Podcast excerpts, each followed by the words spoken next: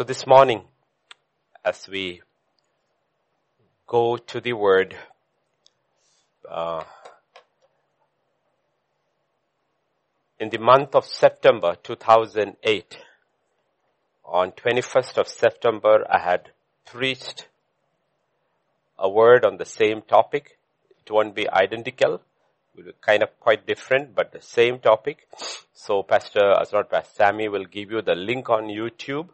He will put that sin, iniquity, transgression, and I would request all the new believers and all those who are there in the church who were in there in 2008.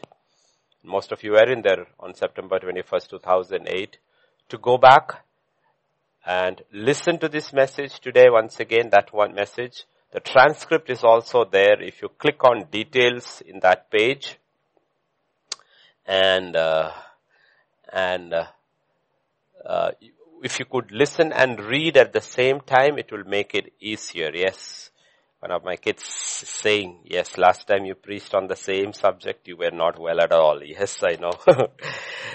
okay. So this morning, before we go to the, because you see, we have a lot of, a lot of people who have come through, uh, they come out of captivity of the enemy and, and uh, this is a battle all your life when Jesus says the road to life is very narrow, the gate is straight, very narrow, and very few will make it, I don't think he's saying very few will be saved.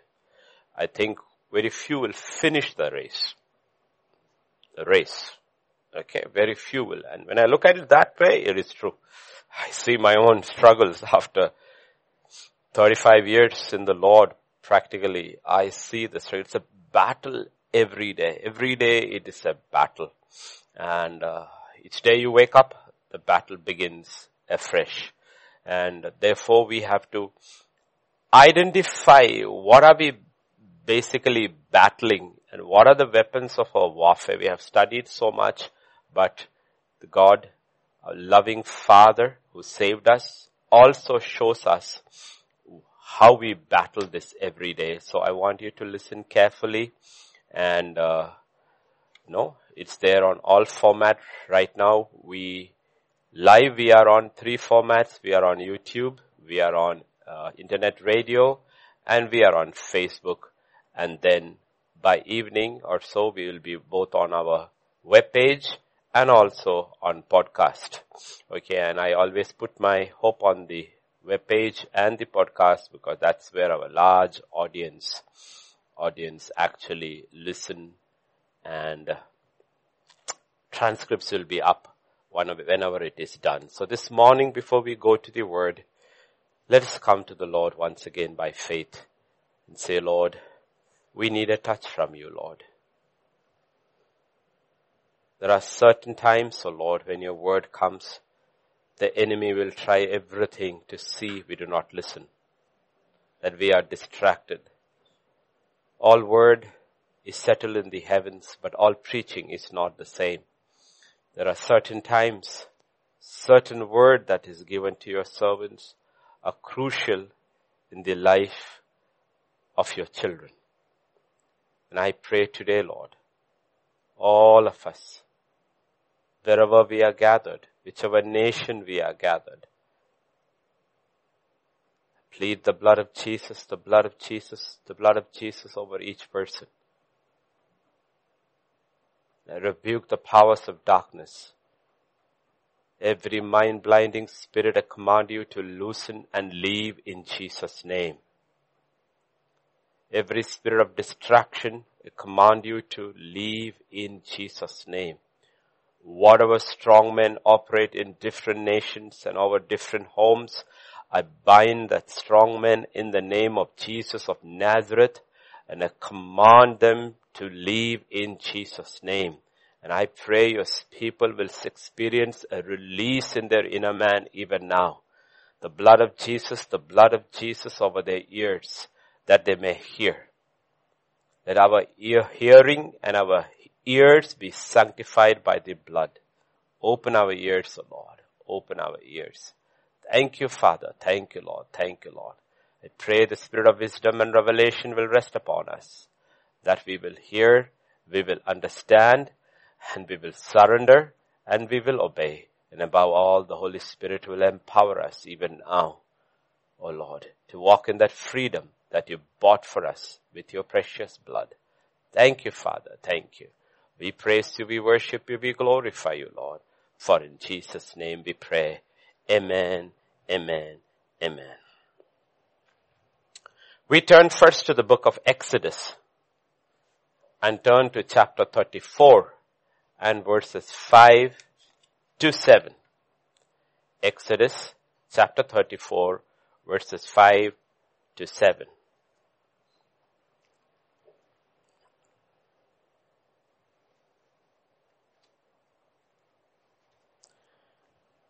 This is when the law is being given. Moses is being up on the mountain and uh, the Lord descends, descended in the cloud and stood with him there and proclaimed the name of the Lord. Could you just turn the monitor towards me? and the Lord passed before him and proclaimed, the Lord, the Lord God, merciful, gracious, long suffering, and abounding in goodness and truth. Yeah. Keeping mercy for thousands. So it begins with mercy. Forgiving iniquity and transgression and sin. By no means clearing the guilty. Visiting the iniquity of the fathers upon the children and the children's children to the third and the fourth generation. Remember, when he comes down, and he speaks to Moses and through Moses to the people. This is one of the first statements he makes. Remember, uh, this is one of the issues uh, with in ministry and uh, in our regional languages when we translate often when I I'm in other places and when I have to preach in another language or somebody translate you will see much of, of this is uh, missed. And uh, what happens is, if we miss this, we will continue to struggle in our life. Continue to struggle in our life. And uh, in ministry, uh, pastors, evangelists deal with sin and leave it there and do not realize there is much more to salvation than sin. Much more to salvation than sin. And we will see God mentioning three things over here. Keeping mercy for thousands, forgiving iniquity and transgression and sin. Okay? And then he goes back to iniquity. By no means clearing the guilty. What does he visit up to four generations? Visiting the iniquity of the fathers upon the children and the children's children to the third and the fourth generation. And people usually ask, and what happens after fourth? One or the two, one or the other. Either deliverance or judgment.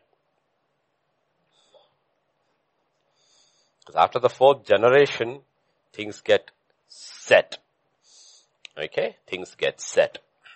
So please listen carefully don't get distracted. Let's go to those famous words in the book of Daniel which defines the last days. Daniel 70 weeks. Daniel 9 and verse 24.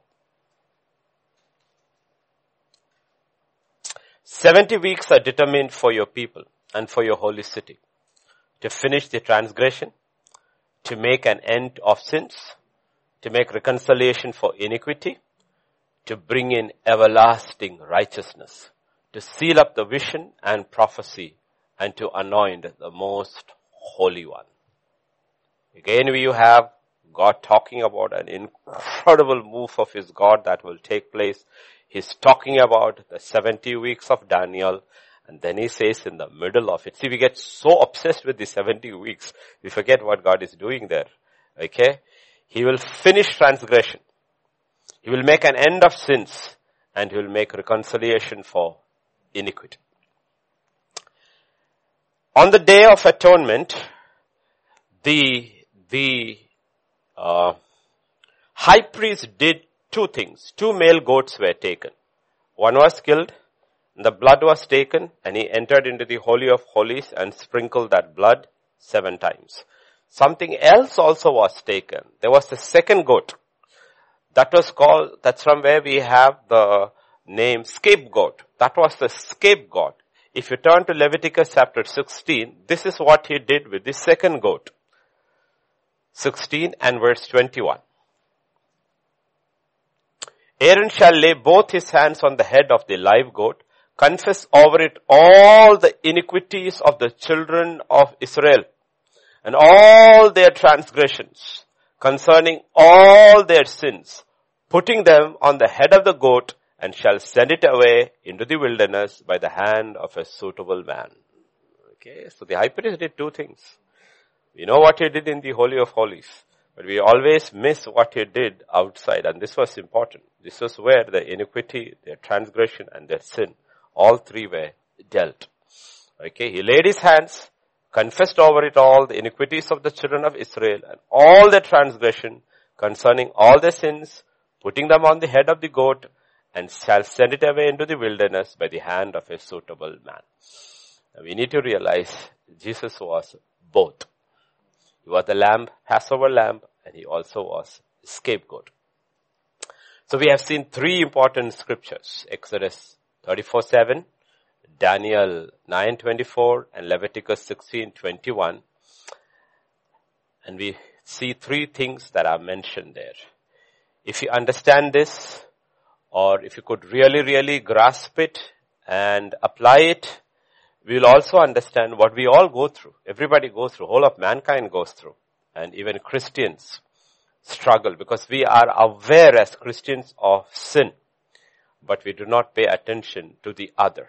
Like in, if you look at, we know sin, everybody knows in, he, in Greek it is called hamartia, which means missing the mark.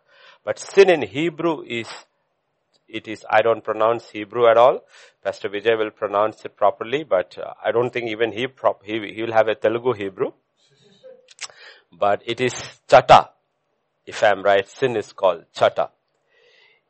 Iniquity is called avon, while transgression is pesha. Okay, these are the three Hebrew words. Even if you don't know Hebrew and you don't understand the words, it is okay. We need to understand the concept in whichever language you are you are comfortable in. So first we will look at sin. Sin means primarily missing the mark. So you have to know what is the mark. The mark is God himself revealed to us in Jesus Christ. So Romans 3 and verse 23 and 512, 323, the Bible will says, for all have sinned and fallen short of that mark, the glory of God. That mark, Jesus Christ is where the glory of God is revealed to us. All have sinned and fallen short of that mark. God himself, Christ himself, that mark. In 512, Romans 5:12, therefore just as one man sin entered the world and death through sin. Okay? So when sin entered through Adam, Adam fell short of the mark, everybody fell short of that mark through Adam. That is how sin enters. Okay? Sin, if it is not too deep rooted, it is not linked to iniquity. Okay? Sin can be an act where a known divine law is violated. Please understand that. Sin can be an act where a known divine, God's law is violated, broken. Or it can be an voluntary neglect to obey a rule or duty that is very clear in the law. Okay, we are not talking about secular law here. Okay, people get so upset about secular law. Sin is not dealing with secular law. Secular law has its own mechanism to handle all those things. So you don't worry about secular law. We are talking about God's laws. Okay, secular law does not bring righteousness unless secular law is connected with God's law. Okay, so we are talking about God's law. So please understand that sin can be either you broke a law or you did not keep a law. It can be either an action or neglect. And please understand, sin is much easier to tackle, deal with than iniquity. Once iniquity sets in, then we continue to sin. And the devil would like to trap people into iniquity than just sin. Devil knows you can escape sin easily. We're talking about Christians. But he can get you trapped to iniquity, then he knows you will go in that pattern, in that cycle. If you look at Exodus chapter 20, verse 4 and 5, where God is talking to Israel, Ten Commandments. You shall not make for yourself a carved image, any likeness of anything that is in heaven above, or that is in the earth beneath, or that is in the water under the earth. You shall not bow down to them, nor serve them, for I, the Lord your God, am a jealous God, visiting the iniquity of the fathers upon the children to the third and fourth generations of those who hate me. Now you need to understand why God despises idolatry. Idolatry. Now we talk about idolatry in terms of idols, handmade idols alone. That's not what God is talking about alone. Anything that takes our worship. Our worship is our, our, what is first in our life, what we give our attention. And the devil has no issues. He reigns this world through substituted worship. Please understand how does he, how does he control this world? He substitutes worship. He doesn't come as himself. He will substitute worship by making us worship something that is of ourself. So the greatest idolatry that takes place is the worship of self. Okay, man also is a created thing. Okay. So people worship something that is in their self. And that becomes iniquity. That becomes iniquity. And it is very, very, it can be an opinion. can an opinion. And people worship their opinions and you cross that opinion, even a religious opinion, then, my gosh, no, they will walk out. They will get mad. They will get angry. That's where this God is talking about denying yourself. When your self is touched, you will know what your idol is. We talk about the poor Hindus, but others, Muslims and Christians and Jews who talk about, I'm not talking about Catholics, the Protestants who uh, speak against idols often have more idols inside. Okay? And what happens? That becomes iniquity. And in Psalm 66 and verse 18, this is what God says. If you regard, if I regard iniquity in my heart, the Lord will not hear. The Lord will not hear. So if I have an iniquity, an idol in my heart, if God does not hear and my prayer is answered, who is hearing? Who is hearing? who is hearing. Okay, so we need to realize God does not hear. And iniquity can be very, very, very subtle. Very, very, very subtle. And iniquity is the one that will ultimately take us down. It will empower sin to go us over and over and over and over and over. So if you use the word sin, it is either we disobeyed, we broke something God said, or we did not do something which God said. So it can be either the sin of omission or the sin of commission. Transgression is to break or violate a law or an oath. Okay, we look at it in all this in detail. While iniquity is perversity, rebellion and beyond. So let us look at sin first. Okay, we'll look at sin first. 1 John 3 4. 1 John 3 4. Whoever commits sin also commits lawlessness. Sin is lawlessness. What is sin? It is the breaking of law. I will not keep any law.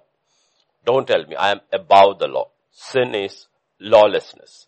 5.17. 1 John 5.17. Just giving you a few. All unrighteousness is sin. Okay? All unrighteousness is sin. We have righteousness and we have unrighteousness. All unrighteousness is sin. Psalm 78 and verse 32. This is talking about Israel in the wilderness. 78 and verse 32. In spite of this, they sinned and did not believe in his wondrous works. Unbelief is sin. Okay, so get to know what sin is. Lawlessness, unrighteousness, unbelief. James 4:17. In yeah. Therefore to him who knows to do good and does not do it, to him it is sin. We know what it is right, but you don't do it. That is the sin of omission. So that is also sin.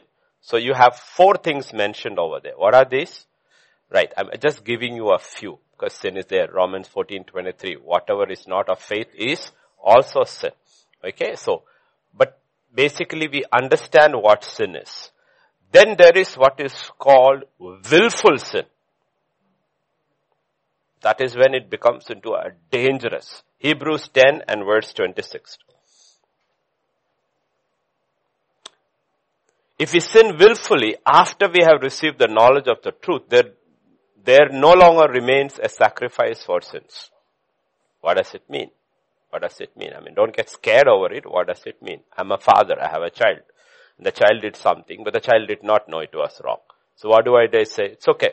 Forgiven. I said, don't do it again. Next time the child do it, now it's not doing it out of ignorance. It is doing it out willfully. So what do I do? I take it and spank the child. Now what did it get? It got punishment.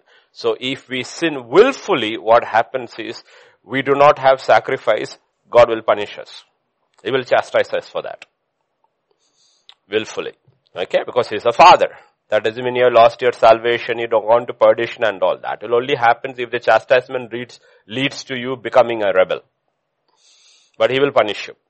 Because he's a father. If I as a father will not let, or Pastor Vijay as a father will not let his child get away with willful disobedience, God as a father is also not going to let us get away with willful disobedience. Okay, so understand what sin is and what willful sin is, willfully, and then you have Leviticus 4.2 and 4.13. Another sin which is mentioned over there. 4.2 and 4.13.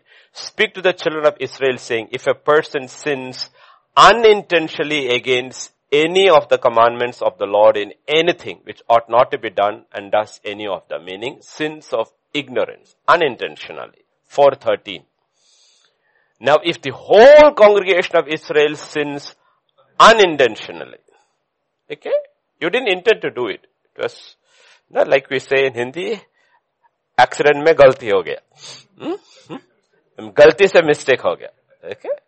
We didn't intend to do it but it's a sin of ignorance. But it's still a sin. It's still a sin. So there are sins of ignorance also. Sins of commission sins of omission willful sin and sins of ignorance. This is the basic categories in which sin falls in. Okay? Now let's go to transgression. By the way there is another word also used in the bible and it's almost the same, transgression and trespass. So you have trespass offering, okay?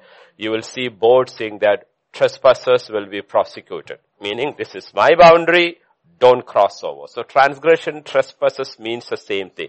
Transgress means to cross over, break a law. Trespass also means primarily the same thing. You go beyond the boundaries set by God.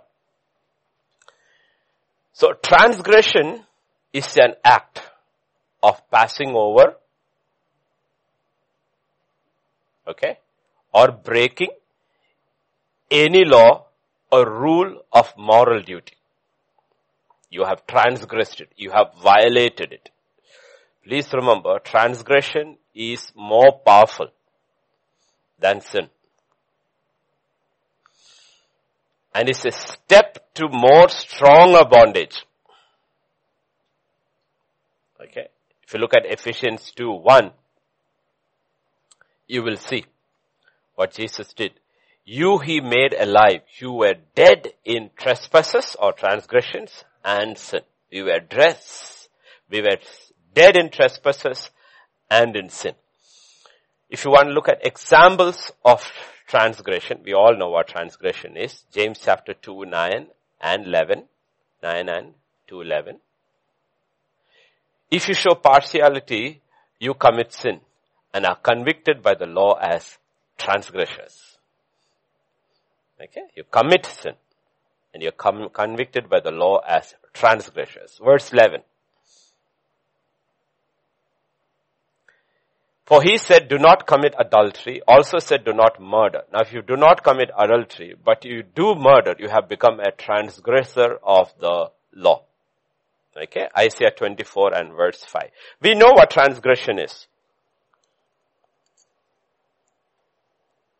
We look further and we'll see what's the difference between sin and transgression. The earth is also defiled under its inhabitants because they have transgressed the laws. They have broken the laws, changed the ordinances, and broken the everlasting covenant. Okay, so we looked at sin, we looked at transgression. Let's look at iniquity. Iniquity is the most important thing we need to. Iniquity means basically perversity, moral evil. Sin, sin when it is repeated becomes transgression. We become transgressors of the law. And if it is continues long enough, eventually it will become iniquity, which basically perverts the flesh. The flesh is that spiritual part of us that came into being when we fell. Okay? So look at these two. We'll go this order as this being the Holy Spirit. Spirit, soul, body. This is where the flesh lies. Okay, flesh lies. Before we are born again, we were like this. Now we are born again, we have three compartments. This has also been lighted up.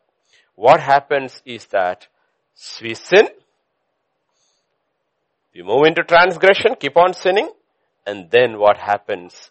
Our flesh, the spiritual part of us gets bent. The flesh and the will comes together and we get bent in that direction. Get bent in that direction. Basically meaning our spiritual DNA gets affected. If you want to talk about medically diseases transmitted from father to son, no, from parents to children like diabetes and all, yeah, it is transmitted. Spiritually, it gets transmitted. That bent comes in. Hebrew meaning of iniquity is perverted, which means to bend down, bow down, crooked. What is crooked cannot be made straight. Remember, that's what it means, iniquity. You become crooked. You become crooked. Let me explain to you this so that we understand carefully. Sin and transgression are verbs. Meaning, there is action involved. Iniquity is a noun. Iniquity is a noun. It's not a verb. Iniquity is a noun. Iniquity is the bent condition of who we are. Who we are. Okay, who we are. Therefore we sin and transgress. There are many iniquities. And depending upon your iniquity, you'll be bent that way. So iniquity is not a verb. It is a noun. It's a noun. While sin and transgression are verbs. Iniquity causes or leads to continually committing particular sins. Okay. Iniquity also is the perversion of truth. Lies, error. It is also the perversion of intent which affects our will. Iniquity lies below the surface. Sin and transgression can be usually easily identified because it is above the surface, can be identified by action. But iniquity lies underneath. Like fever can be easily identified, right? Cough can be easily identified. But the disease, no. Disease. What is causing the cough? What is causing the fever? You can only assume until you have the pathology report or the radiologist report. You have the report on, okay, you have pneumonia. Okay. But fever is identified. Oh, your temperature is high. Oh, you're coughing. Okay, now we cough like this, no?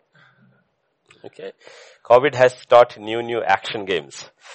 Okay. You see? Sin and transgression is easily identifiable because it is above the surface. There is verb, there is action involved. Iniquity is below the surface.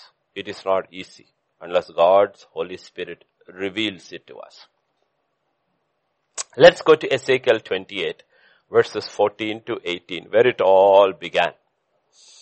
It did not begin on earth, it began in heaven with the anointed cherub whose name was Lucifer who became Satan.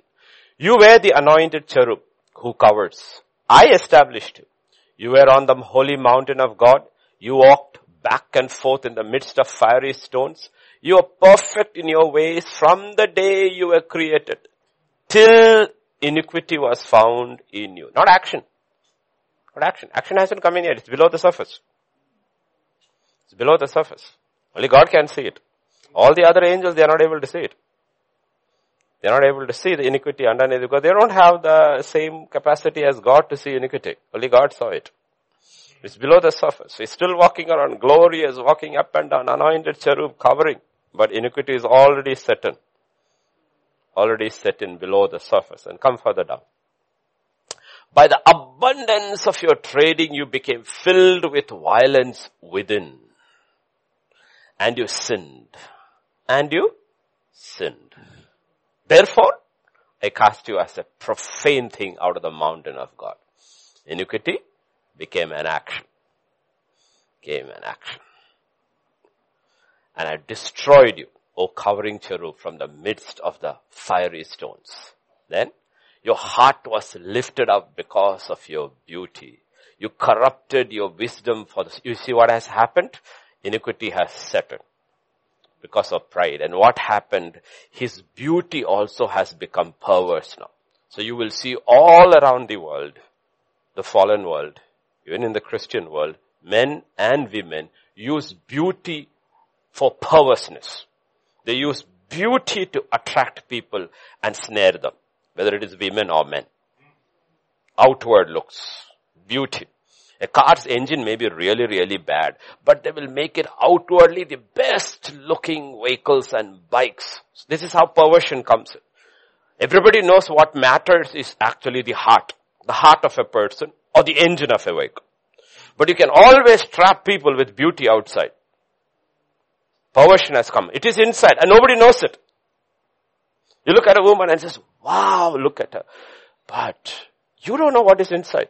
That's where the Bible is talking about a, a quiet and a meek spirit which is of incredible value because there is no iniquity there.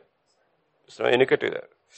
We look at the surface, we don't see what is inside. And it can be with people and things. And people who create those things themselves are bent. Bent that way.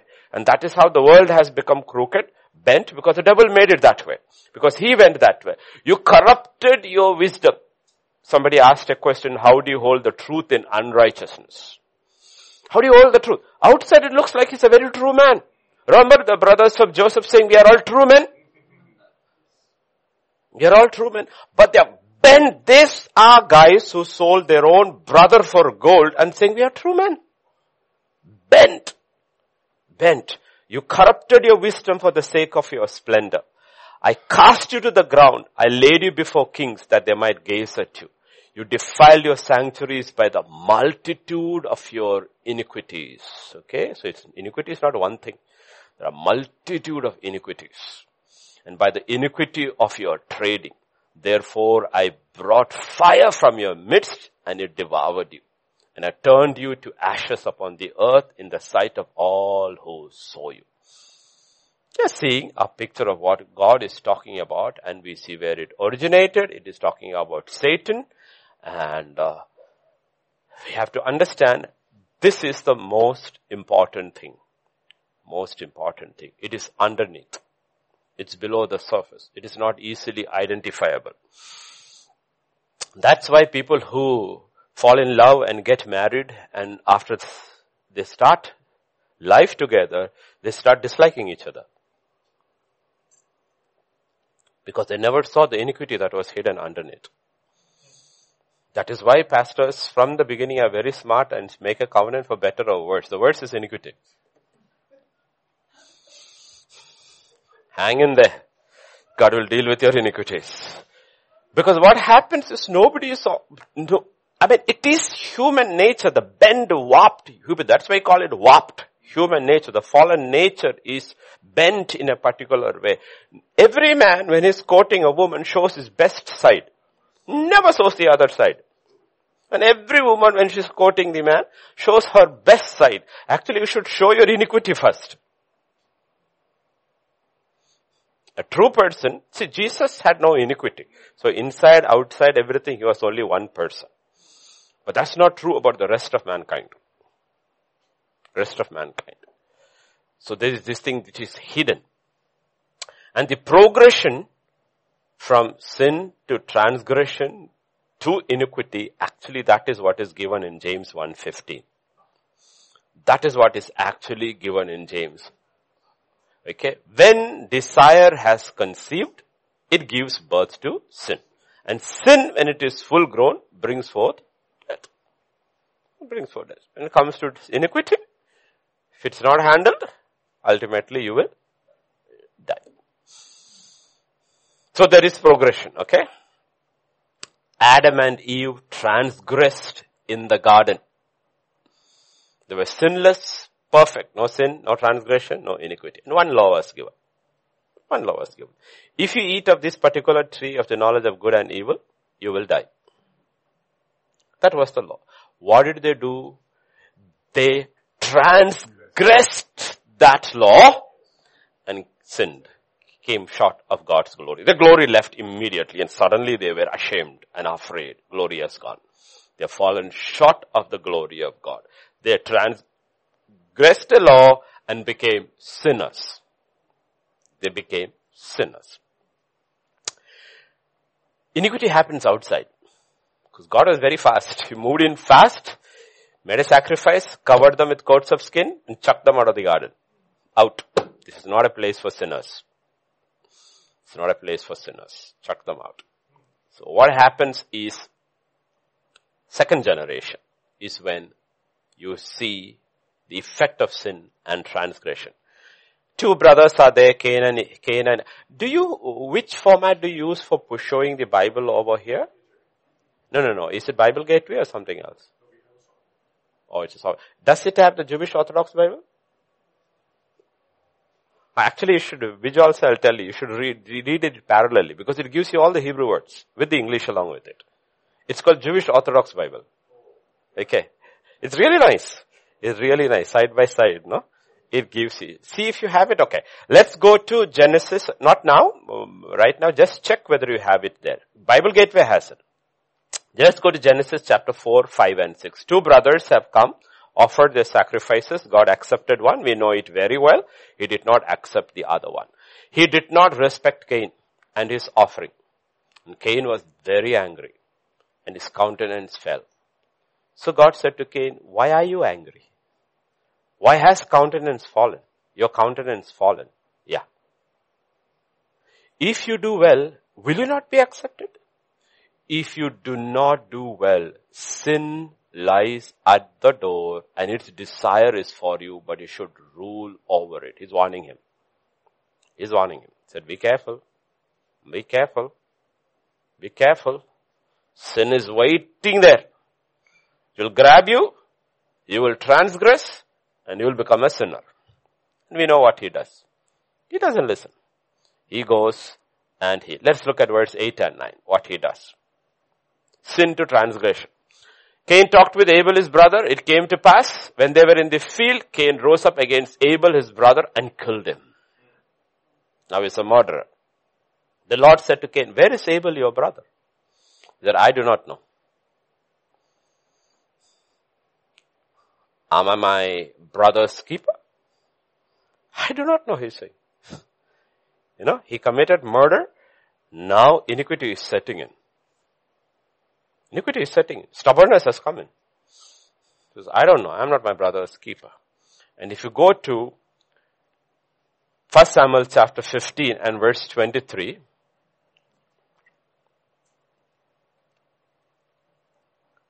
For rebellion is as the sin of witchcraft and stubbornness is as iniquity. Where is your brother? Where is your brother? You know, you meet stubborn people. You meet stubborn children and you will look at, where did this come from? Maybe you've skipped one generation. Maybe you were not stubborn. Maybe your father was. Maybe your grandfather was. Where did this come from? You ask your mother, what was I like this? She said, no, but your father was a very stubborn person. Stubbornness is iniquity. And that's what you see with Abel, sorry, with Cain. He killed his brother, transgressed the law, is a murderer now. Okay? And God asks him, where is your brother? Still trying to restore him before it moves into the other realm. And he says, ah, my brother's keepers, I don't know. Stubbornness is, is iniquity. It is idolatry. It's like idolatry. I am the idol. I am not, I am not accountable to anybody. I am not responsible for anybody. You know people like that? I am my own. No? What is that famous saying? I did it my way. I did it my way. And the world, like, no, deifies those kind of people. I made my own life. I am a self-made man. Stubbornness is a form of idolatry. Now go back to Genesis chapter 4 and see the judgment of God. 10 and 12. Did you find the Orthodox Bible? Was it there? Okay. Just show that one verse is all I need. That will be the verse uh, 13. Okay, if I'm right. Yeah, 413. Okay, 413. He said, what have you done? The voice of your brother's blood cries out to me from the ground. So you are cursed from the earth. In the Garden of Eden, he did not curse man. He only cursed the earth. Now he says, you are cursed from the earth, which has opened its mouth to receive your brother's blood from your hand. Verse 13, when you till the ground, it shall no longer yield its strength to you. A fugitive and a vagabond you shall be on the earth. And Cain said to the Lord, my punishment is greater than I can bear. Actually, it's a mistranslation. If you look in the actual Hebrew, yeah, do you have it?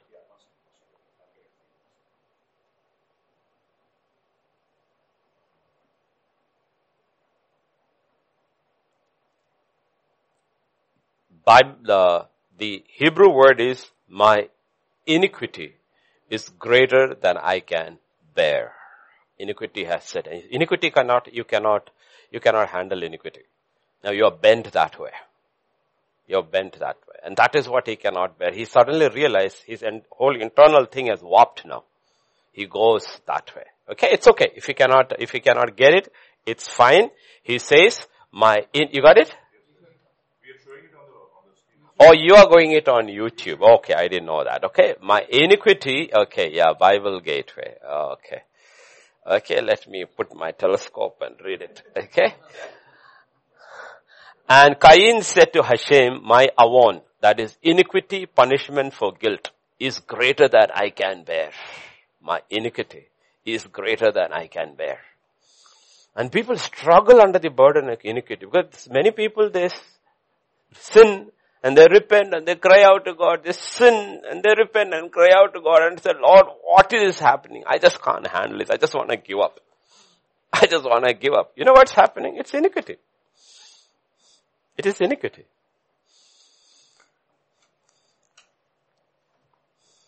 And verse 16. And Cain went out from the presence of the Lord. What will ultimately iniquity cause you to do? You walk away. You walk away from God further and further and further and further because now you are a prisoner. You are in the bondage of whatever particular sin or sins that iniquity empowers. Iniquity is what we need to handle. Sin, transgression, iniquity, all three have to be handled, but iniquity is the most difficult one, identified because it's below the surface. So sin is, I, the service may be a little long today, so please, people who are listening, hang in there. It's worth your life, literally. sin is like having cords around the ankles. Keeps tripping you. Causing you to miss the mark. While iniquity defiles your character. It bends you in a particular way. Okay? Proverbs 5 and verse 22.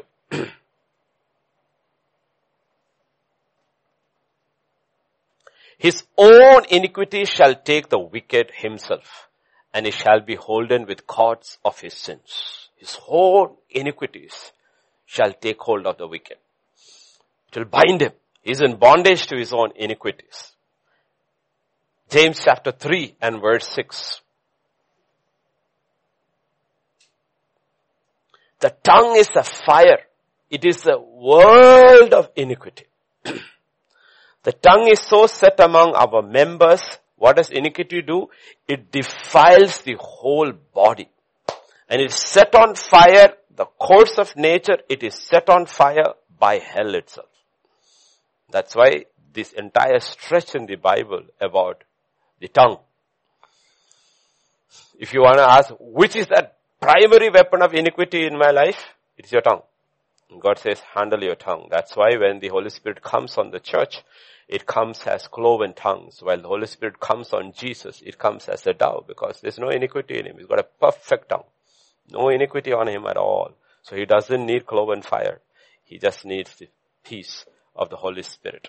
It defiles the whole body. So please understand, iniquity is different from sin it can manifest in different ways. Iniquity can be different ways. We'll just look at a few examples of iniquity so we understand because it can be different for different person. You can have a multitude of iniquities, but more than that, the Holy Spirit has to diagnose personally and show it to us. Ezekiel 33 and verse 13. 33 and verse 13. Ezekiel 33 verse 13. When I say to the righteous that he shall surely live, he trusts in his own righteousness and commits iniquity. None of his righteousness, righteous work shall be remembered. Because of the iniquity he has committed, he shall die. So what is the iniquity there? The iniquity is self-righteousness. He keeps on sinning because he thinks his self-righteousness will take him through. Self-righteousness is iniquity. Do you know why Brahmins in the Hindu community, Muslims, the law abiding ones, and the Orthodox Jews, and the Catholics struggle to surrender to Jesus alone? Because it's the iniquity of self-righteousness. They got lots of good works. And it is the stumbling block. That iniquity has blocked them from accepting the free gift of righteousness from God. People don't realize self-righteousness itself is iniquity.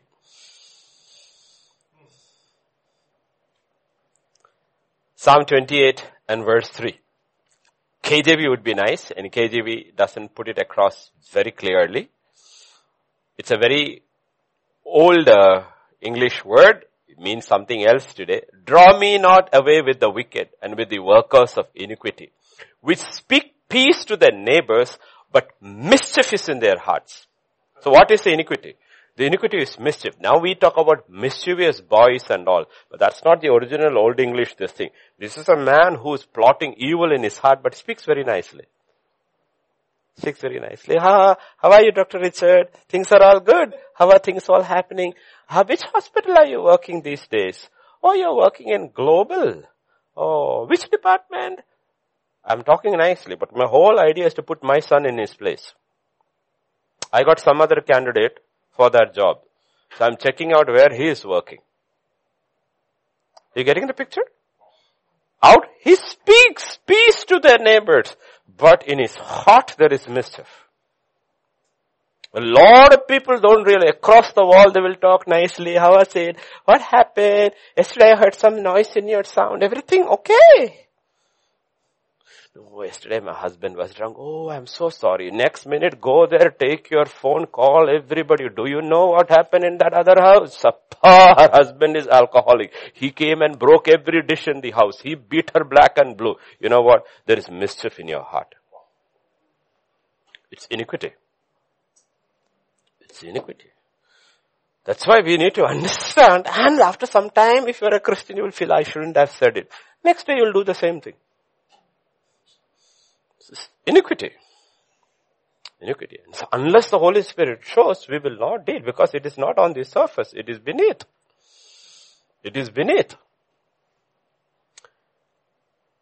Hosea chapter 9 and verse 9. Hosea for my Telugu brothers. They are deeply corrupted as in the days of Gibeah. He will remember their iniquity. He will punish their sin. So what is the iniquity? It's corruption. They're corrupt inside, so they will always take bribes. Even if nobody offers, they will say, अरे क्या रे चाय पानी के लिए कुछ नहीं है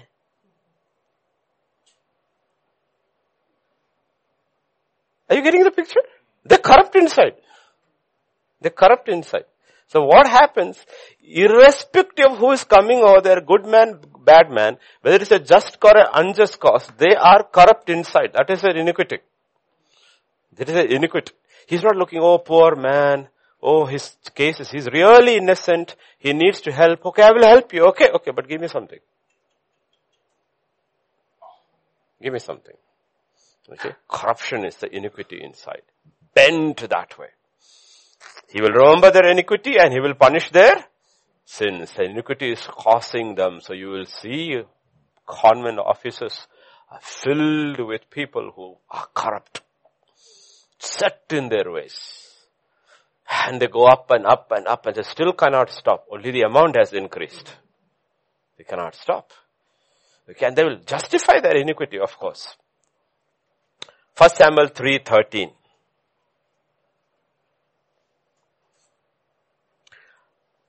I have told him that I will judge his house forever for the iniquity which he knows, because his sons made them vile, and he did not restrain them. So what was their iniquity? They were vile. They were filthy. Who? The sons of Eli. He called them sons of Belial, filthy fellows. Filthy fellows. They're vile. Every woman who comes there, if they can, in the temple, they will sleep with them. Okay? And they're all coming to the temple to Shiloh to offer sacrifices. They will come. And these guys are there. Any offering, first they will come with the fox and take. What is meant for the Lord, they will take it. That's mine. Why? Because they are vile inside. They are vile. That's their iniquity. Okay. The father should have restrained them in the beginning when it was sin transgression level. He never did. He said, spoke gently. And they have become vile. And he says, I will destroy them because they are vile. And there are a lot of people that they are vile, they are filthy. Filthy inside. They're filth. Meaning, if you are put in terms of sex, they will have sex with anybody, anything. You'll say, how can anybody? Because they are vile. That is their iniquity. The iniquity is vile. Nasty. Another word for vile is nasty. Unclean. First Samuel 15, 23. We saw that. Right? Stubbornness is as iniquity and idolatry. Okay. Transgression to rebellion, now stubborn. Stubbornness. It is iniquity. You become stubborn. Okay. Stubbornness comes and you are immovable in the wrong way, not the right way. Okay. So please understand these differences. Points to be noted. Sins can be of commission or omission. Voluntary, willful, or of ignorance. Any transgression is sin. One can be a sinner or a transgressor, which is action. Iniquity is noun. It is not a verb. So there is no word like you are, he is the iniquitor. You are a sinner. You are a transgressor. Does not say you are an iniquitor. Iniquity is deep inside. Isaiah 1 and verse 28. The destruction of transgressors and of sinners shall be together, and those who forsake the Lord shall be consumed. Okay? Let's not talk about iniquity, because iniquity is hidden. You can only judge a person by his actions. But what is empowering it is iniquity. Now let me explain to you a little more elaborately. Let's go to our famous text, 1 Thessalonians 5.23. The God of peace shall sanctify. May the God of peace himself sanctify you completely. What is that? Spirit, soul, and body. And be preserved blameless at the coming of our Lord Jesus Christ. Spirit, soul, and body. Sin is primarily in the mind. The soul. Okay? Soul. Body, soul, spirit, Holy Spirit. Sin is primarily in the soul, in the mind. Transgression is in the body. Primarily in the body. Iniquity is in the spirit. That is why the Bible talks about cleansing yourself of every filthiness in the spirit and in the flesh. Okay? So please understand. Primarily, transgression is in the body. Okay? In the body. Okay? While sin is in the soul. You, you sin with your mind first. Okay? You think it out first. Okay? And then when you act, the sin is revealed. You have transgressed. Okay? In the transgression, what is revealed is the sin. Right? A man can think and think and think adultery, but his adultery is revealed only when he commits adultery. Right? He's thinking adultery. He's thinking adultery. The sin is in the mind, in the soul. But when he crosses into action, it becomes transgression. And in Hebrews 4.12, God again brings this idea out. The word of God is living and powerful, sharper than any two-edged sword, piercing even to the division of the soul and the spirit, and is a discerner of the thoughts and the intents of the heart. Okay? It's the Holy Spirit alone, through the word of God, which can divide the soul and the spirit, which will tell you. Which will tell you. Our actions can be governed by written laws and statutes. But our attitude, that is our spiritual attitudes, cannot be governed by any. You know, government cannot legislate what is deep inside you. No, no government can legislate that. Because nobody can, it's not possible to legislate what is inside you.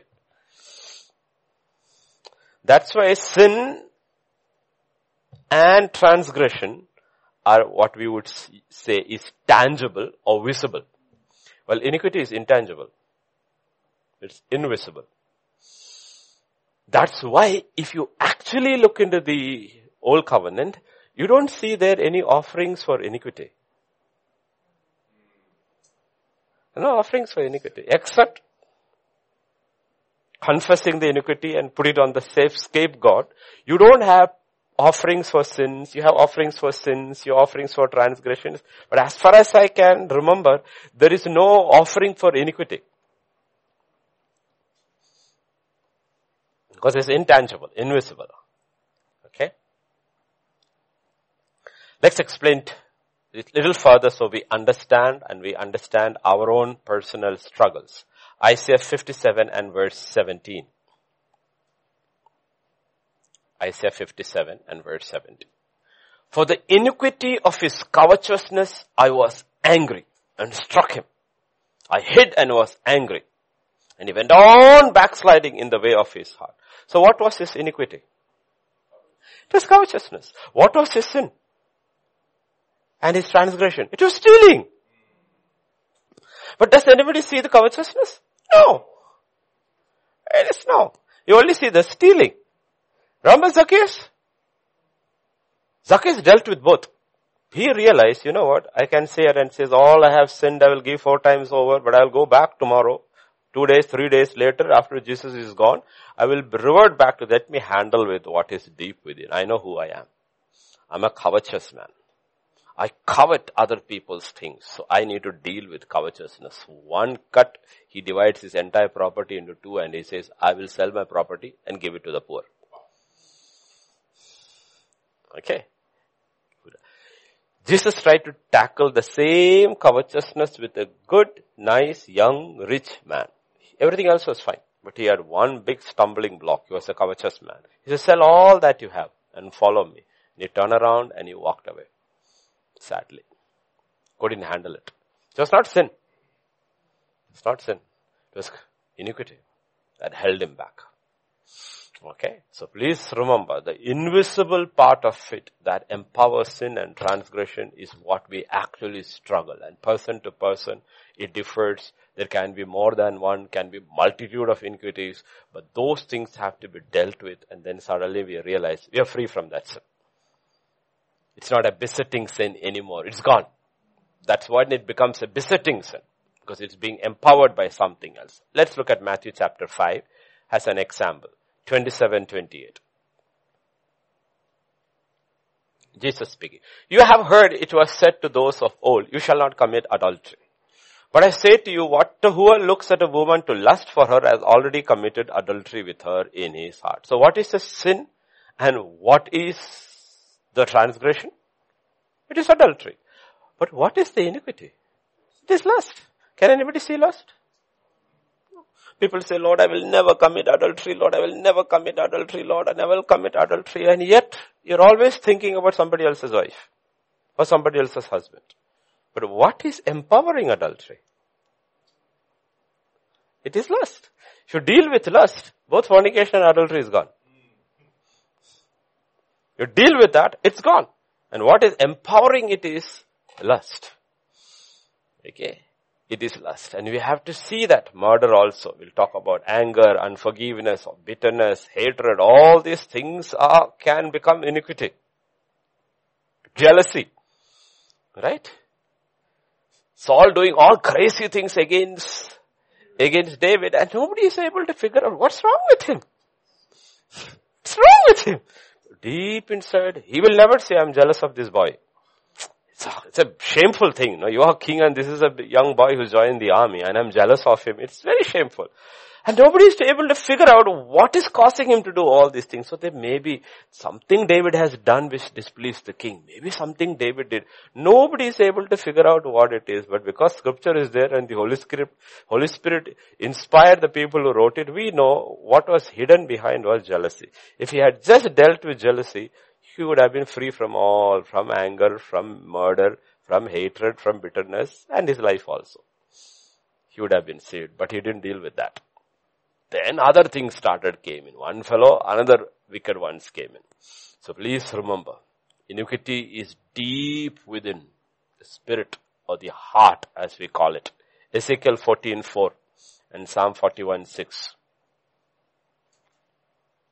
14:4.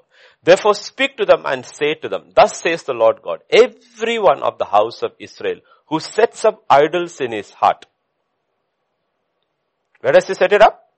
In his heart and puts before him what causes him to stumble into iniquity. Remember? Stubbornness is iniquity like idolatry. So you have an idol in your heart. That idol in your heart is what causes you to stumble into iniquity. And one of the greatest idols in your heart for senior believers is self-righteousness. Well, I've always come out of it. Always come out of it. I know how to handle sin. I can give you an entire lecture on how to handle sin. I, I can come out of it. Actually, it becomes self-righteousness. You put it over there. Now, it can be anything. Okay, an idol in your heart, which causes you to stumble in your iniquity. Meaning what happens? There is something deep within. And you will not allow anybody to touch it. Anybody to touch it. You will not talk about it. And anybody touches it, you get mad. And that is the idol which causes you to stumble into iniquity. That's your idol. You have to, each one has to be very, very careful. God has to deal with these things. Psalm 41 verse 6. If he comes to see me, he speaks lies. His heart gathers iniquity to itself. When he goes out, he tells it.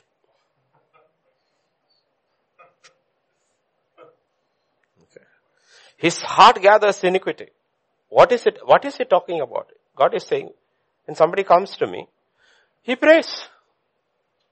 But he has never dealt with the deep issues of the heart. He prays so nicely. And then he gathers all those lies into his heart. Meaning, I did not hear his prayers. He has gathered what he has prayed as if I have repeated back to him into his heart. That is if the Pharisee pray, Lord, I am not like that man. You know how I am. I tithe regularly. I fast three times a week and I pray, you know, for, I give offerings to the poor and to the widow and he gathers it all and that is his iniquity and he walks from the place without realizing he's not even justified. Justified. While the other man is breaking down every idol in his heart. Know, that's what God is talking about. His, his heart is gathering iniquity to itself. And when he goes out, he tells it. I had a fantastic worship service. Worship was so good today. I enjoyed the message. He took down the points also. Just gathered it to himself. It only strengthened his iniquity. Okay. That is how the word of God becomes ineffective to people because this iniquity is in their heart. It is not helping them to move from faith to faith and grow in righteousness. It is actually feeding their self-righteousness. Yeah, I am exactly like that. I am very kind man. That's, that's true. But he's not like that. Ah, that is true. I am very generous. Of course, that point applies to me. I am very patient. You know what is happening? The word of God is now feeding into his self-righteousness. And when he goes out, he spreads it. That's it. Walks like that. I don't need to change. I don't have to change. I don't need to. These guys all need to change. I don't need to change. And we suddenly realize what is happening to us. Because there is iniquity in us. Psalm 32 and verse 2. 32 2. Blessed is the man to whom the Lord does not impute iniquity in whose spirit there is no deceit. There's no guile in his spirit. If there is no guile in your spirit, then there is no iniquity in your spirit. That's what, look, Jesus can say. He says, there's a true Israelite. Not that he's not a sinner or a transgressor. That's not what he's not saying. He's a sinner. He's a transgressor. But you know what? There's no iniquity in him. No iniquity in him at all. That's why when he says, I saw you under the fig tree, he says, my Lord, my God. Immediately, why? No iniquity, no pride, no stumbling block, nothing in his heart. Immediately accept Jesus as the Messiah. Nathaniel. No guile. He speaks openly because there is no idol, nothing in his heart. Oh, what good can come out of Nazareth? Nothing. Speaks openly. Nothing in his heart hidden. No double meaning, nothing. No hidden motive, nothing. In whose spirit there is no, no guile, no deceit. Blessed is a man in whom God does not impute iniquity. Nathaniel was a blessed man. You see him in John chapter 1. Blessed man he was. Okay. So let's go further. Second Thessalonians chapter 2 verse 7. For the mystery of iniquity, not lawlessness. Lawlessness would become sin or transgression is already at work. Mystery of iniquity doth already work. Only he who now letteth will let until he be taken out. You know what's happening around the world? It's a mystery. And nobody knows. It's not law, it's not an issue with uh, sin or transgression. It's an issue with iniquity and it's a mystery and nobody knows what is happening around the world because it's hidden from everybody. It is not visible to man's eyes except God's. What is happening? The mystery of iniquity is working deep inside. It's like the leaven in the, you took little yeast and you put it into this thing and nobody sees until you come in the morning. You come in the morning, if the dish is supposedly small, the whole thing would have spilled all over the floor. It's just rising and rising and rising and rising and rising. The mystery of iniquity is working. It is not out. You look at all these people around the world, they all look outwardly nice. You don't see them as sinners or transgressors. But the leaven of iniquity is working in everybody's heart. Only God sees. Nobody else able to see. Only God sees. Genesis chapter 15 verse 16. And what does God see?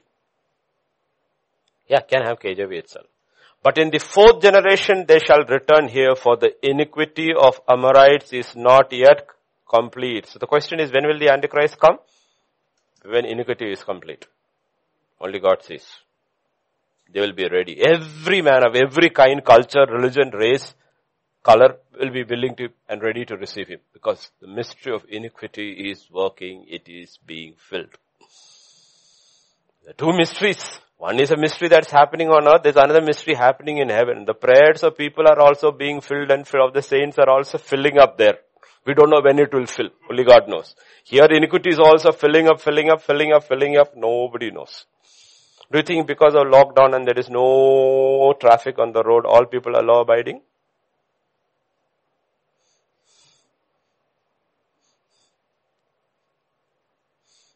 Everybody's in their house.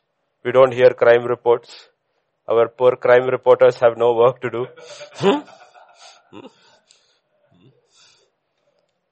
Does that mean there is people are all become good? No. Iniquity is rising and rising and rising and rising and rising.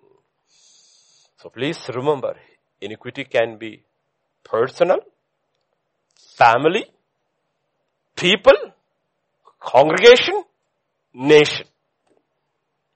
Leviticus 10, 17.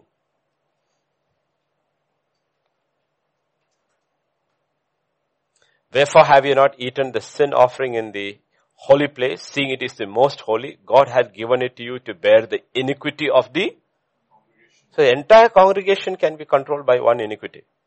And GTC has to be very careful because all the word we preach, we shouldn't think we are better than others. Very careful, it can get you into it. Get into it. That can be iniquity that sets into a congregation because of knowledge. When the knowledge of God makes you humble. The knowledge about God makes you proud. Iniquity of a congregation. 1621. We saw that. He shall lay both his hands on the head of the live God, confess over it all the iniquities of who? The children of Israel, entire nation's iniquity. Congregation, entire nation, Isaiah 1 4.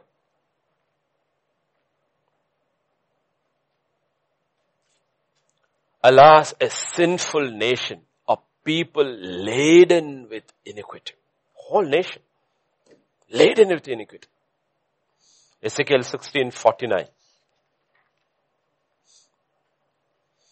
We know that verse.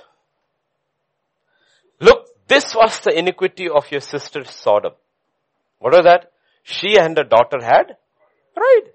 Fullness of bread, abundance of idleness. That is what meant into perversity and homosexuality and sodomy. All that was the sin that was what people saw.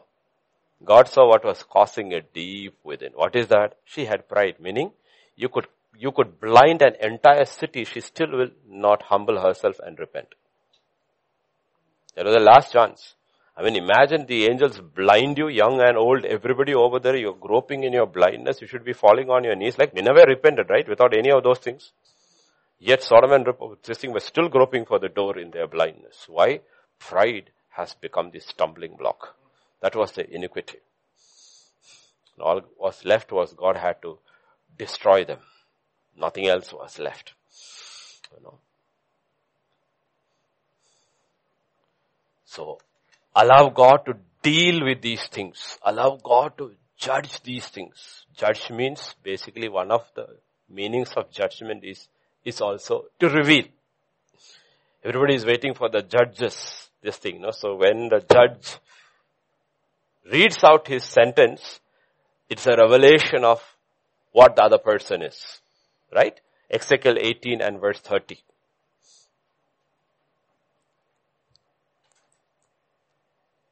Therefore I will judge you, house of Israel. Everyone according to his way, says the Lord. Repent and turn from all your transgressions so that iniquity will not be your ruin. Okay, iniquity will not be your ruin. So allow God to judge us. We should not ever stop telling us, telling God, Lord, show me. Show me, Lord, so that I can repent of it. Get rid of it. Show me, Lord. What is deep inside, only you know. You are the only one who knows what is hidden over there. When I may not, it has to take the living word of God that will cut between the soul and the spirit and will show what is empowering it. Okay? That's what um, 2 Corinthians 7 1 is basically talking about. Yeah. Therefore, having these promises, beloved, let us cleanse ourselves from all filthiness of the spirit, flesh and spirit. Perfecting holiness in the fear of God. So there is filthiness in the spirit, which we'll never know unless God shows it. Can get in. Like he's walking on the fiery mountain, on the fiery stones, the anointed cherub, and there is iniquity in him. And none of the angels know. None of the angels know. Only God saw.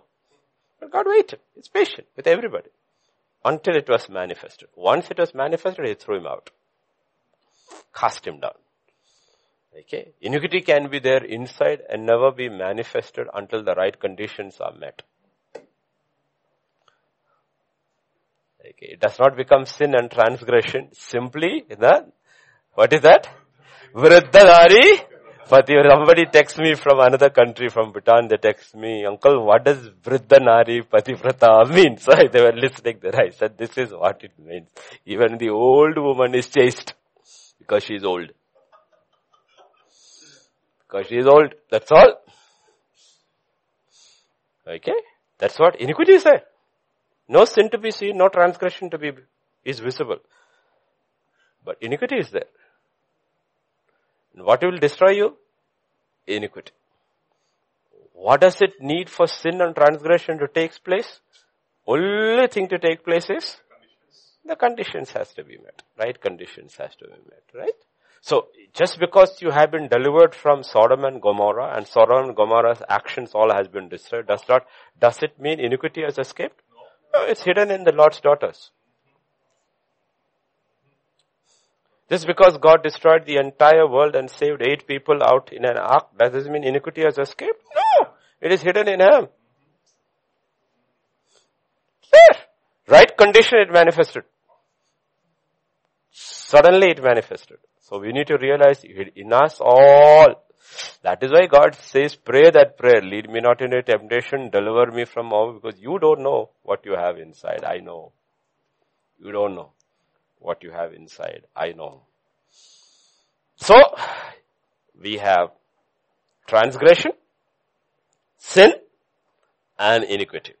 Iniquity is primarily in the hidden in the spiritual part. Iniquity cannot be just covered. It has to be identified, taken out, and replaced. Remember in the Old Testament, sin could be covered. Transgression could be covered. Basically it was all covered. Iniquity cannot be covered. It has to be identified, taken out, and replaced with something else. That is the entire spiritual battle we are fighting. In Psalm 51 verse 5.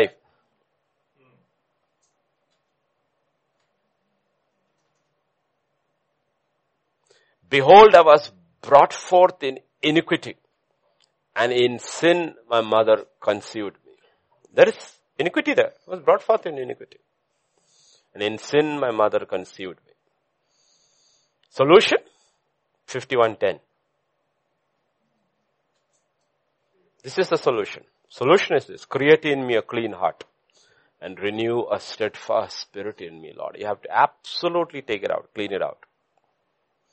And I need a steadfast spirit. Okay.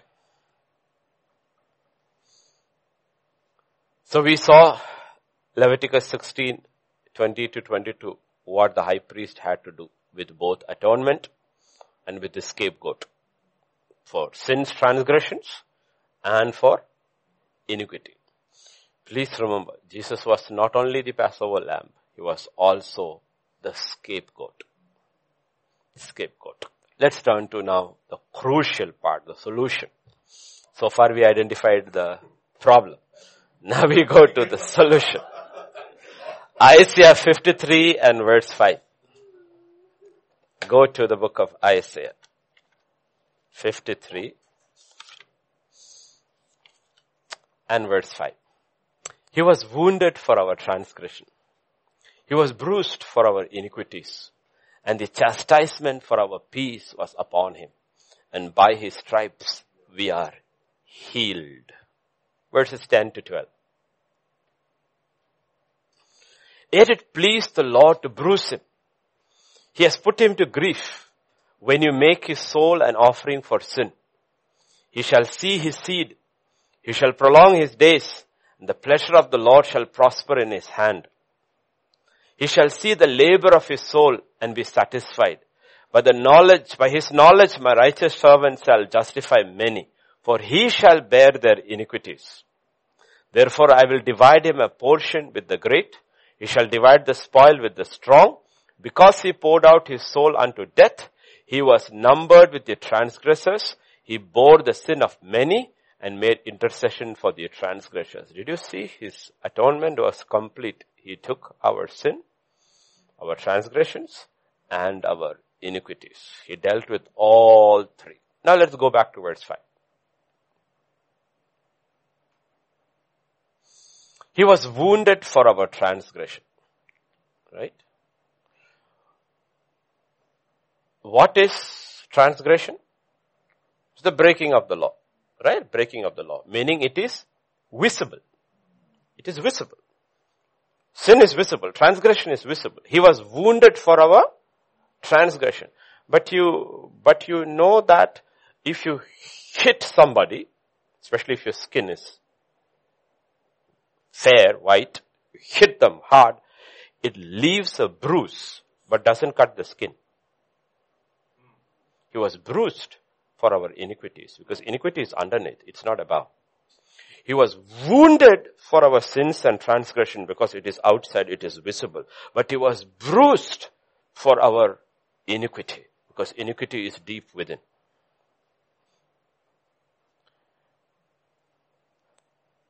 Bruise is not a break in the skin.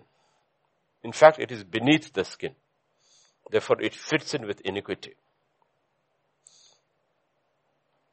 This was the goal of atonement. You have to deal with sin and transgression and has to deal with iniquity. Complete salvation. Chastisement is not scolding alone. Today chastisement, he chastised me, but Old English it also means whipping. Scourge, okay? The chastisement of our peace, our soul, peace with God was upon him. And by his stripes, we are healed. In that stripes, if you're looking at the whip, stripes, okay, you take a person, bend him over and whip him. That whiplash is a scourging. It cuts, it leaves a bruise also. You getting it? By that, we are healed spirit, soul and body. Iniquity, sin, and transgression are dealt with by Him. Okay. We don't understand what the price on the cross was, what He had to go through spiritually for. Okay. This was mankind's problem. Jesus was God's solution. Remember? Daniel 9:24. We saw it, right? 70 weeks are determined for your people and for your holy city to finish transgression, to make an end of sins, to make, make reconciliation for iniquity, and to bring in what? everlasting righteousness. So the work of Christ still continues. Still continues. It's still continuing. We are still appropriating what happened to him 2000 years ago. We're still believing in it and still walking in it. And that's what Thessalonians 5.23 says. What is that? The God of peace will sanctify you completely. What is that? Spirit, soul, and body. Preserved blameless at the coming of our Lord Jesus Christ. Okay. Prophetically, the old covenant people also understood this. They didn't understand the practical application, but they understood. Turn to Psalm 51 and verse 1 to 4.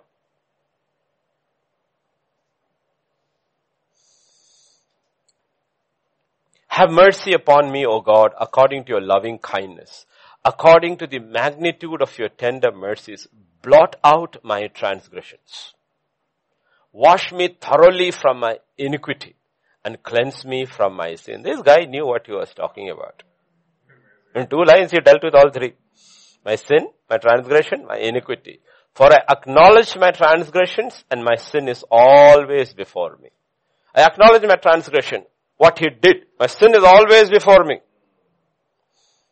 Okay, but wash me from my iniquity that is empowering me to do this. Okay, verse 4. Against you and you only have I sinned and done this evil in your sight, that you may be found just when you speak and blameless when you judge. He says, I have. Doesn't matter what people say. I know your judgment is thorough. You see my transgression, you see my sin, you see my iniquity. You are absolutely. The entire Psalm 51 is a revelation of Isaiah 53. One man personally identifies the atonement and what happened to him. So we will continue further with this solution because we need a solution, okay? We cannot have the solution without a problem. So we know Exodus 12. And we don't have to go there, but we remember when Israel had to come out from the bondage of sin and the slavery of Pharaoh. Basically what it means to come out of it. So nine plagues, God was showing mercy to Egypt to let his people go, but no, no mercy, hardening. So the twelfth plague is the death, sorry, tenth plague is the death of the firstborn. But to escape that, all of them had to do that. Pick the Passover lamb on the fourth day and uh, keep it for ten days, right? Ten days. No, tenth day and keep it for four days. Spotless. Kill the Passover lamb. Take, collect all the blood. Use hyssop and put it on the doorpost of the house and stay inside. Then the angel of death passes over and you are safe. Okay? That is the first part. That is part one. That is part one. Okay? Now you look at ways in which we go through this. Nehemiah chapter 9 and verse 2. Okay? All this you have to do by faith. The blood of Jesus over your doorpost. Then those of Israelite lineage separated themselves from all foreigners and they stood and confessed their sins and the iniquities of their fathers. There is a confession that is important. We have to confess. We have to confess. Hebrews 3.1 Holy brethren, partakers of the heavenly calling, consider the apostle and high priest of our confession, Christ Jesus. Okay? Hebrews 7, 25.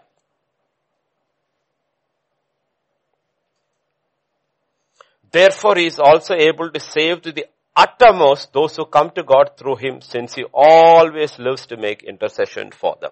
So that is the work of Jesus Christ, what he has done. We appropriate it by faith, apply it into our lives, our homes, our businesses, whatever God has committed into our hands. We do it. And we confess. As God shows, we keep confessing our sins, our transgression, and the iniquities. We confess. Okay, we confess. And who are we looking at? Our eyes are on the high priest of our confession. What does he do? He's forever making intercession for us. This is a work continuously that is going on, taking place. Psalm 107 and verse 2. Why is this important? This is not thought. This has to be spoken. Psalm 107 and verse 2. Let the redeemed of the Lord say so, whom he has redeemed from the hand of the enemy. The redeemed has to speak. Confession is very important part of your faith. You have to confess. You have to practice. You have to confess. You have to repent, forsake, and confess. You have to confess. Okay. This part of it is something which I learned long time ago over and over again from Derek Prince. One of the best teachers when it comes to deliverance.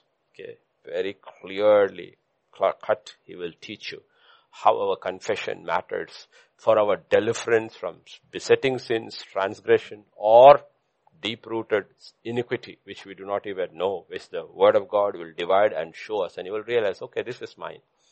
This is, this is mine. This is my iniquity. And you confess it. Okay? Ephesians chapter 1 and verse 7.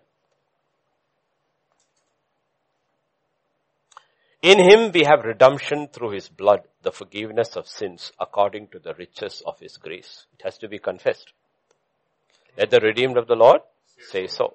In him we have redemption through his blood and the forgiveness of his sins. Remember only in him. Only in him. So what does confession, repentance, renouncing and confession cost you? It costs you to stay in him and you are confessing to the high priest of our confession that him and to the devil in Christ, I have redemption through his blood and the forgiveness of my sins. And the redeemed of the Lord has to say that. It is literally like what they did. Taking the hyssop and plastering their door with blood. What are they doing? They're doing a physical thing. What are we doing? We are doing a spiritual thing. They're doing a spiritual thing. And how do you confess? Ephesians 1 7. It is written. And we're confessing what is written. In Him, I have. You don't make it we, unless you're doing it as a family. I have redemption through His blood, the forgiveness of His sins, of my sins. I have the forgiveness of my sins. 1 John 1 7. It is continuous, as God shows. If we walk in the light as He is in the light, we have fellowship with one another and the blood of Jesus Christ His Son cleanses us from all sin. As the word of God comes in, it is cutting us through. We see more of it. Oh my gosh, I didn't know this was there till yesterday. Lord, thank you for revealing it to me. I confess, I renounce, I forsake, and I'm walking in the light and you confess again. What is that? The blood of Jesus, His Son, cleanses us, meaning this usage in English is present continuous. It's still continuing to do its work. It's not cleaned us. It cleanses us. It cleanses us, meaning if you stay under the water, it keeps on cleaning you. It cleanses. Okay. This is a continuous process. If we walk in the light as He is in the light, we have fellowship with one another and the blood of Jesus Christ cleanses us from all. Okay. So Ephesians 1 7, 1 John 1 7. It's easy to remember, right? Romans 5 9. Romans 5 9 much more than having now been justified by his blood, we shall be saved from wrath through him. Another confession. It's all got to do with the blood of Jesus Christ. Remember, it's got to do with the blood of Jesus Christ. Much more than having been justified by his blood, we shall be saved from the wrath through him. You have to speak it out. It's not enough to read. You have to, confession is important because he is the high priest of a confession and the devil hates it because he knows, let's go, so that before we come to that, let's go to that. Uh, Revelation 12, 11. Those who overcame. They overcame him. Who is him there? The devil. How did they overcome him? By the blood of the lamb and by the word of their you know what's the word of the testimony primary? It's the testimony about the blood of Jesus. What the blood does, what the blood has done for you. You're not standing on your righteousness, your works, nothing, based on, only on the work of Jesus Christ. And what is the work of Jesus Christ that sets me free? It's His blood. It's His blood. It's what you are testifying. Ephesians 1 7, 1 John 1 7, Romans 5 9. I'm testifying it, Lord. What the blood does in my life. What the blood does in my life. What the blood, I will not listen to the deception or the condemnation of the enemy. I have repented, I have forsaken, and I will speak the blood and that will silence his mouth.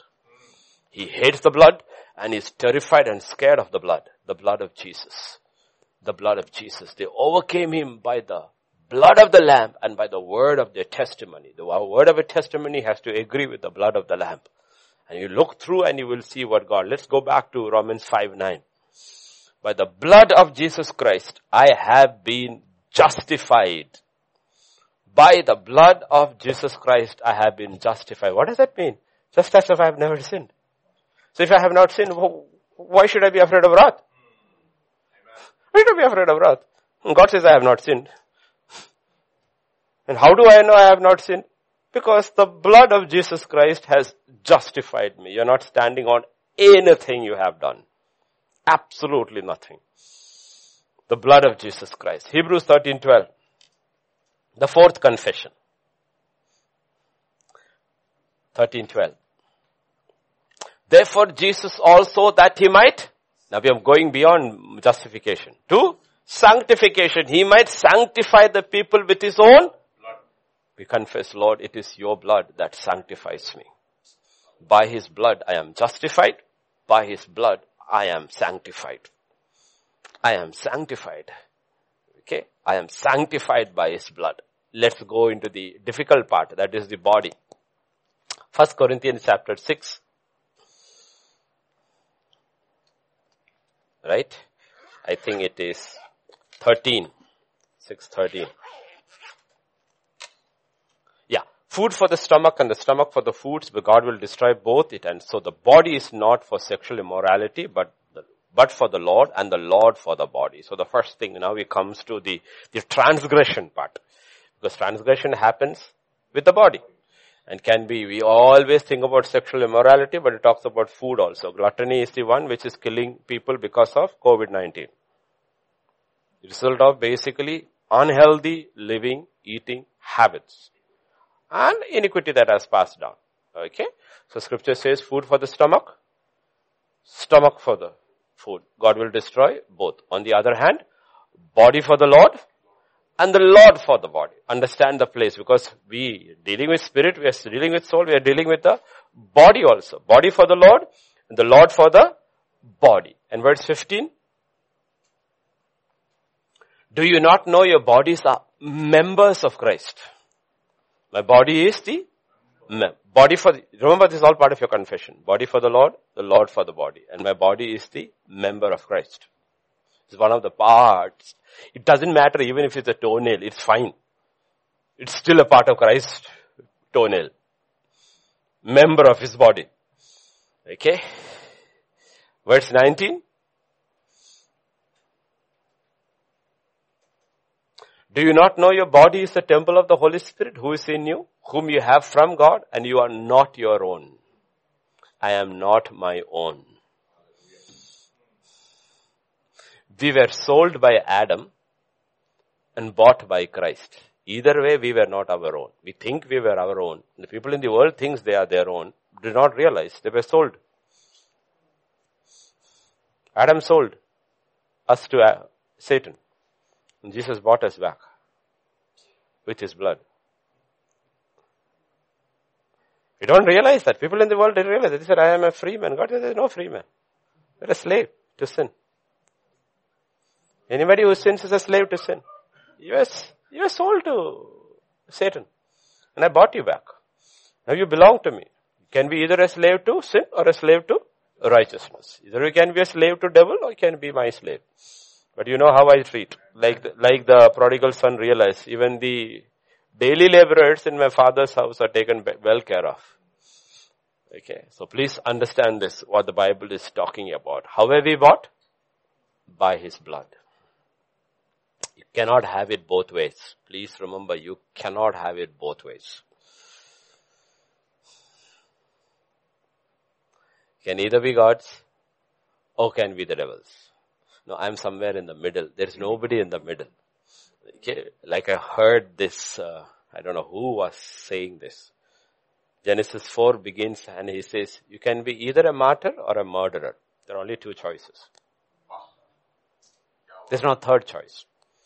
You're a martyr, meaning you have died to self, live for God, you're a martyr, or you're a murderer. That's Cain. So you choose what you want to be, martyr or murderer. There is no third secular person there. So we were bought. Verse 9, 20 says, we were bought. For you were bought at a price. Therefore, glorify God in your body and in your, in your spirit. Because if we handle our spirit, iniquity is handled, body will be fine. Because everybody is conscious about sin and cries about their transgressions. The problem is they are not dealing with iniquity. Okay? So please process it clearly. Process it clearly. That is where Hebrews 4.12 comes. The living word by the dividing of the soul and the spirit because God has given us weapons to fight with. It is His word, it's His blood, and of course His name. And Jesus is the living word. And He can cut between the soul and the, literally, when He walked on earth, He was the living word. So what did He do? He exposed the Pharisees. Till Jesus came, the Pharisees were fine, and everybody was fine with their teaching. Everybody was fine with their teaching. And everybody went to listen to the Pharisees. But Jesus came, He was the living word. And everybody realized there is difference between Him and them. He cut between the soul and the spirit because He was a living word. The Spirit of God was working in Him. And the way He looked at the word and explained the word, the Pharisees couldn't accept it. But people all kept saying nobody spoke like Him. So we have to choose. Always. The Pharisees were Pharisees outside. Inside they were murderers. The iniquity. So God says, choose this day what do you want? Dignity or deliverance? No? My body is the temple of the living God. body is the temple of the living God. Let, let's come to one more portion and then we will go into the prayer part. First John 5, 6 to 7. We'll read, read 6 first. 1 John 5, 6. This is he, he who came by water and blood. Jesus Christ. Not only by water, but by water and blood. And it is the Spirit who bears witness because Spirit is, how did Jesus come? He came first with the water. That is the word. The water is the word. It's not baptism. The water is the word. Right? Very clearly. John chapter 15 verse 3. Before he died, 15.3. John 15.3 and we have to come back here. Before even he died on the cross, he looked at his disciples and told them, you are already clean because of the word which I have spoken to you. So how did he come? He came with the water. Ephesians 5.26. Okay. So we are all hearing the word. And we are all hearing the word. We are all being cleaned by the word. But the problem is we are not applying the blood. And he did not come with the water alone. He came with the water and the blood. That he may sanctify and cleanse her with the washing of water by the word. So here is the one. We go back to 1 John 5, 6 and 7. He came with the water and the blood. But that's not enough. We heard about the water. We hear here of the blood. The spirit has to bear witness. That's when your deliverance takes place. So you may have to confess maybe a hundred times until it becomes real and the Spirit sets you free.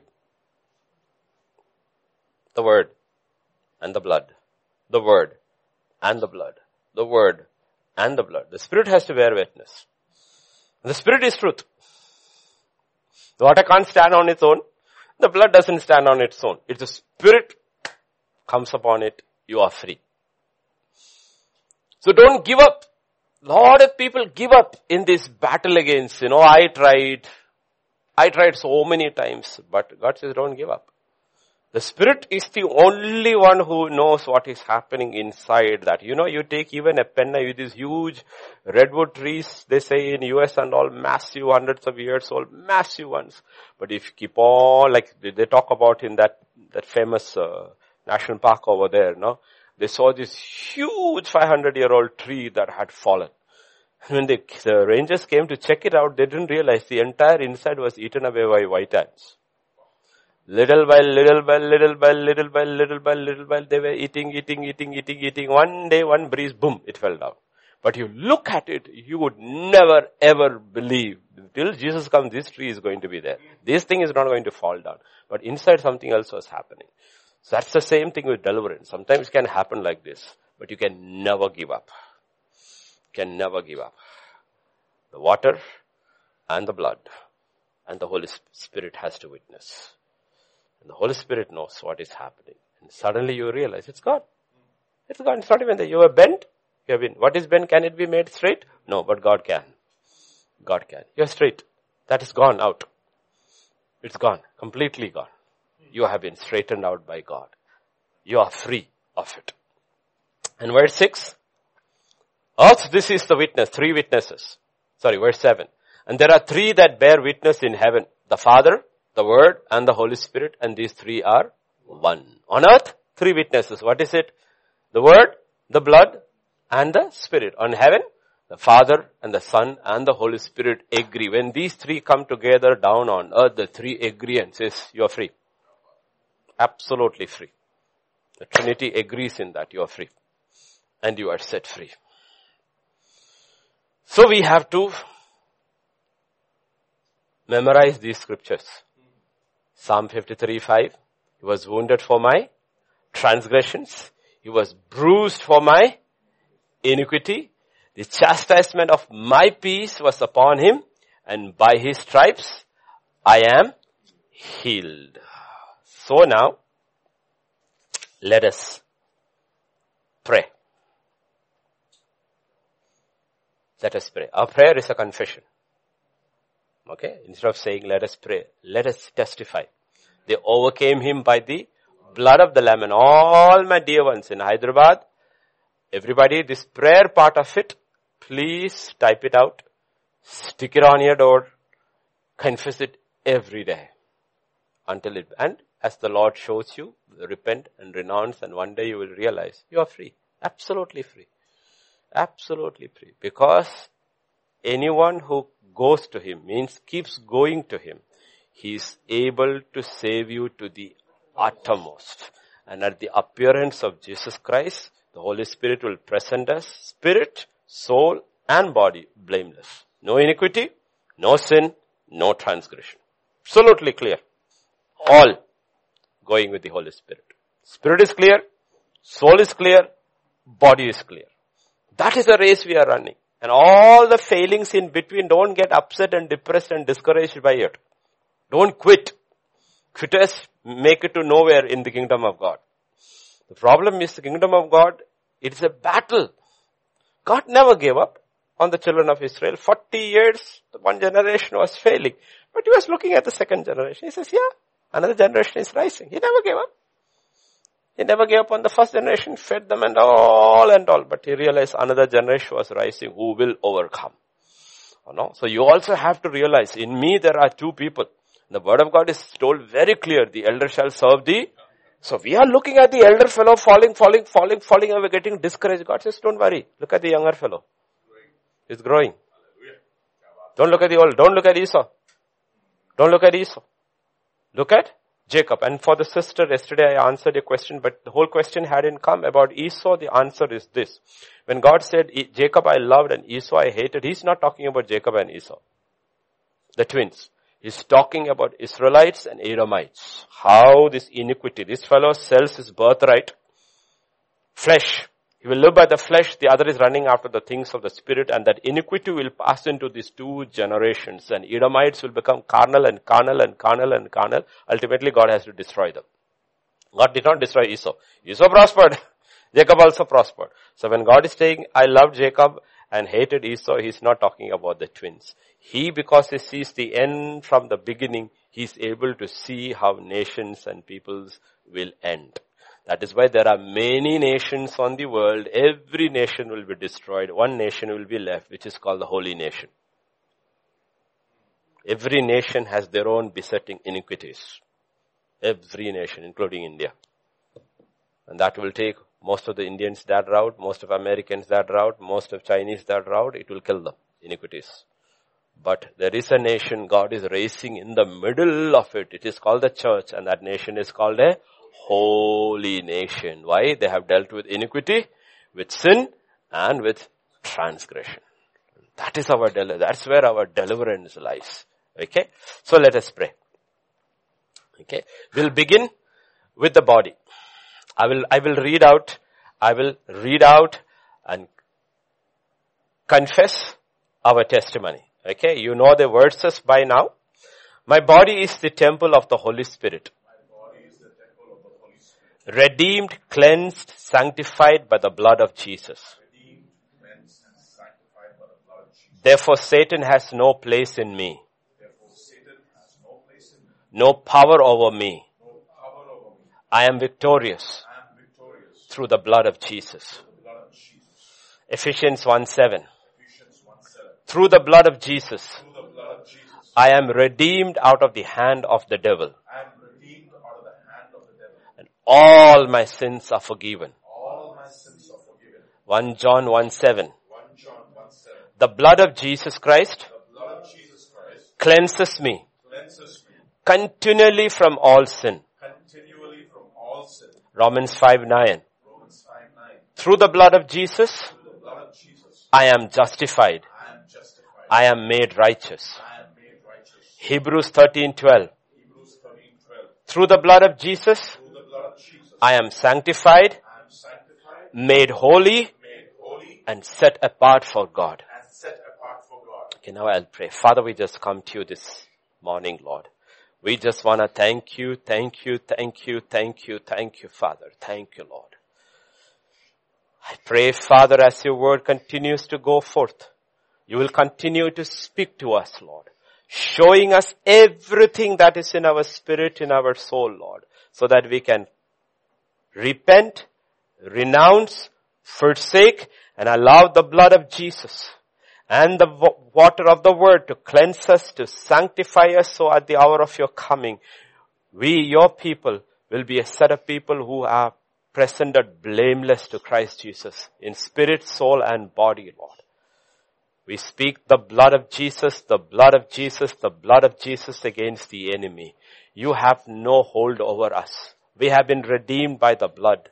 We have been declared just by the blood. We have been sanctified by the blood. The blood of Jesus, the blood of Jesus is against you. And by faith now, all the parents in your own houses, by faith now, we plead the blood of Jesus, the blood of Jesus over our children, our family members, even those who are unsaved, Lord. They hear the word, but there is iniquity blocking them. It's a stumbling block, O Lord. But the blood of Jesus, the blood of Jesus, the blood of Jesus, the blood of Jesus, the blood of Jesus over our household, our family, our siblings, our children, the blood of Jesus, the blood of Jesus, the blood of Jesus. Let it cleanse them.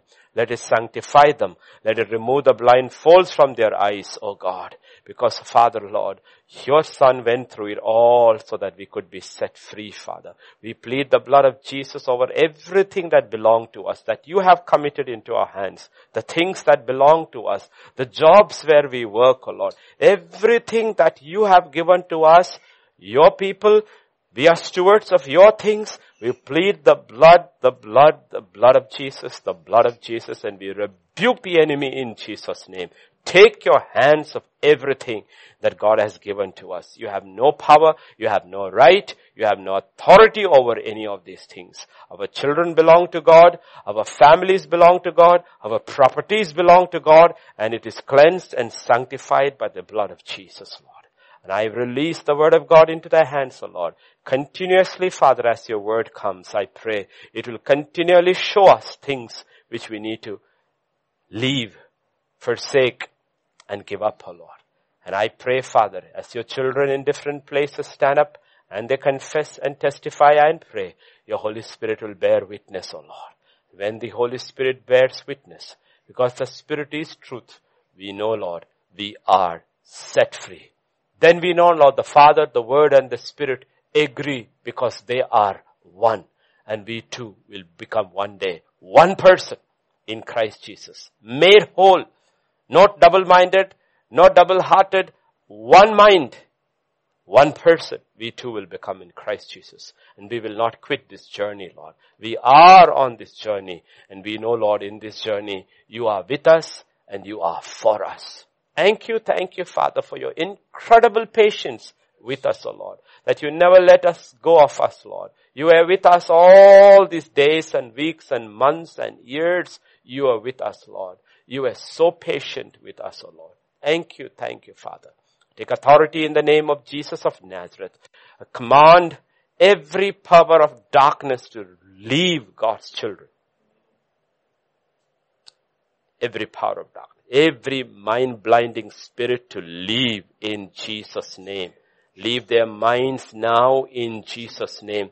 We speak release into the minds of God's children, our own children, people within the church now, in the name of Jesus of Nazareth, that the light of God's word will cut through and they will see what is dark and what is light, what is true and what is false, and they will reject it. And the blood of Jesus will cleanse their minds, sanctify their minds, and they will stand there strong in this hour of trial, this hour of testing. We shall stand strong in the Lord. Thank you, thank you, Father. Thank you, Lord. We praise you, Father. We worship you, Father. We glorify you, Father. Thank you, Lord. Thank you. Thank you. Now by faith, that the word of God and the blood of Jesus has cleansed us and sanctified us. We lift up holy hands in your presence. We now bless your holy name. We bless your holy name. We bless your holy name. And we open our mouths and we testify. Thine is the kingdom, the power and the glory forever and ever. Thank you, thank you, Lord. For in Jesus' name we pray. Amen. Amen. the grace of our Lord Jesus Christ, the love of the Father, and the fellowship of the Holy Spirit rest and abide with each one of us.